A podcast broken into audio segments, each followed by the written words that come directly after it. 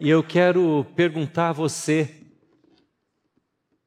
fazer a você uma pergunta. Quem sabe você nem vai conseguir responder essa pergunta agora, hoje, nesse momento. Você não precisa responder agora, mas você pode levar essa pergunta com você.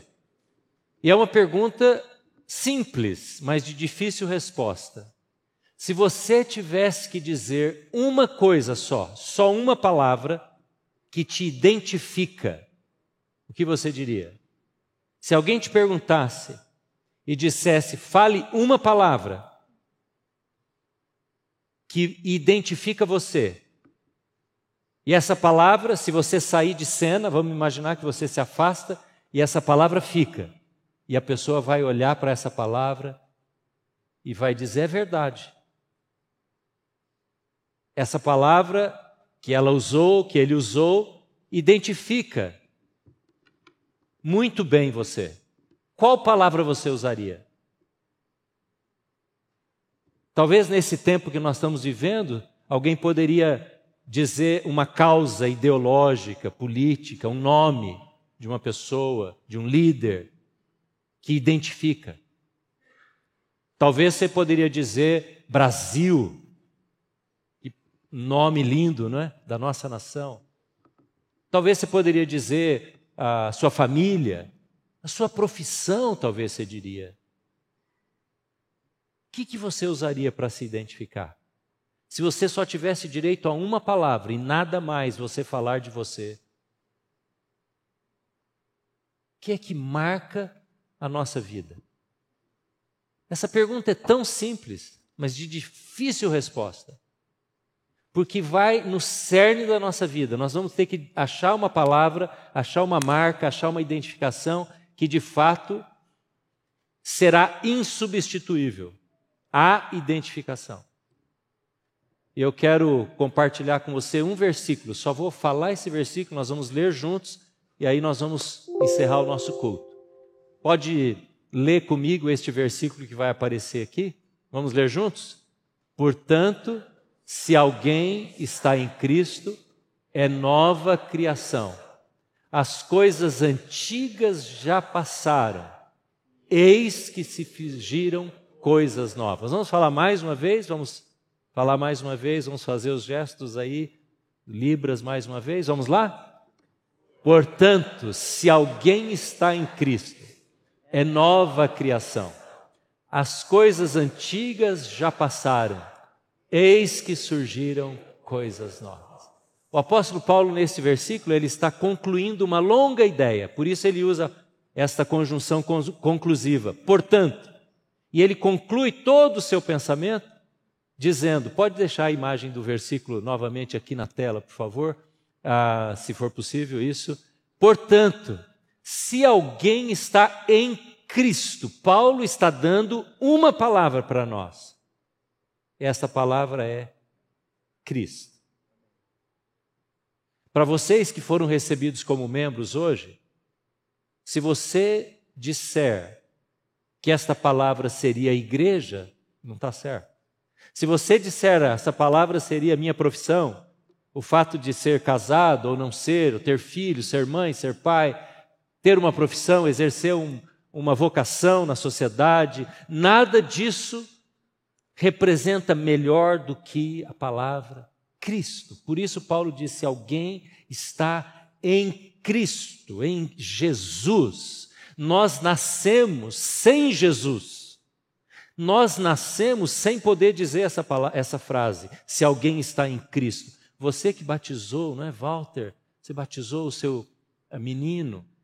Você que tem seus filhos que vão daqui a pouquinho vir correndo lá do Central Kids. Os seus filhos, os nossos filhos e netos nascem sem poder dizer essa palavra, se alguém está em Cristo. As crianças nascem sem Jesus.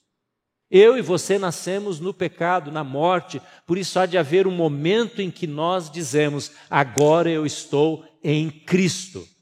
Você só se torna de Jesus no dia que você abre a sua vida e diz: Eu confesso Jesus como meu Salvador, eu recebo Jesus como Senhor da minha vida, eu sei que Ele morreu por mim para perdão dos meus pecados. Se não houver essa experiência, você pode ser a pessoa mais bem-sucedida, ter o maior número de seguidores nas redes sociais, você pode ser bem-sucedido financeiramente na profissão, numa família maravilhosa, ser um bom cidadão, ser uma pessoa digna, honesta, que coisa boa, mas isso não vai levar você para a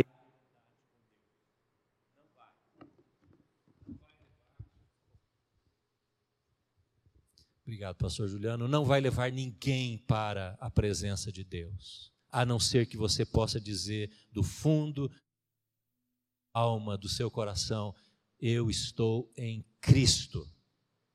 E quando você diz eu estou em Cristo, aí as outras coisas da sua vida passam a estar em Cristo também. O seu casamento, sua criação de filhos, sua família, sua vocação, sua sexualidade, seus pensamentos, a sua ideologia, tudo está em Cristo, absorvido, envolvido, debaixo da autoridade de Cristo Jesus.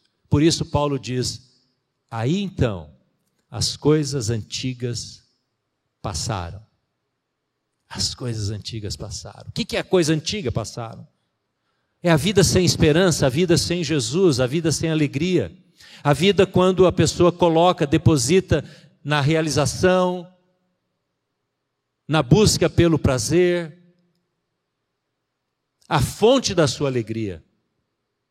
Nos eventos que vão marcando a vida, parece que vão aumentando a alegria e o senso de valor. E quando as coisas vão mal, as coisas, o senso de valor e a alegria também vai caindo. Quando nós estamos em Cristo, nós podemos dizer as coisas se fizeram novas, pois porque as antigas já passaram, já não fazem parte da minha vida sem Cristo. Porque agora eu estou em Cristo. O que eu quero dizer a você é que quando você está em Cristo, as coisas que estão à sua volta, à nossa volta, também entram debaixo da autoridade de Cristo. Não adianta a gente tentar primeiro pôr a vida em ordem para depois ir para Cristo. Cristo entra primeiro e depois a vida entra em ordem. Essa é a mensagem pura, simples, única do Evangelho. Se tem alguma coisa na minha vida e na sua vida, na vida de uma pessoa que não está nova, que não está refeita, que não está transformada, é porque falta Cristo. Não falta religião, não falta boa vontade, não falta interesse, falta Cristo Jesus, a autoridade de Jesus, a honra de Jesus. E eu quero convidar você no final desse culto a dizer o que Paulo disse: Eu estou em Cristo. Porque aí, quando você está em Cristo, seu namoro está em Cristo, seu casamento está em Cristo. A maneira como você vive nas redes sociais está em Cristo. A maneira como você trata as pessoas está em Cristo. Pessoas diferentes, pessoas que pensam diferente. Dentro da sua casa, a maneira como você honra os seus pais passa a ser nova. A maneira como você cuida da sua família, a maneira como você lida com as tentações, as provocações do mundo, da sexualidade, dos pensamentos, passa a ser governada por Cristo. Eu quero que você saia daqui hoje pensando nisso.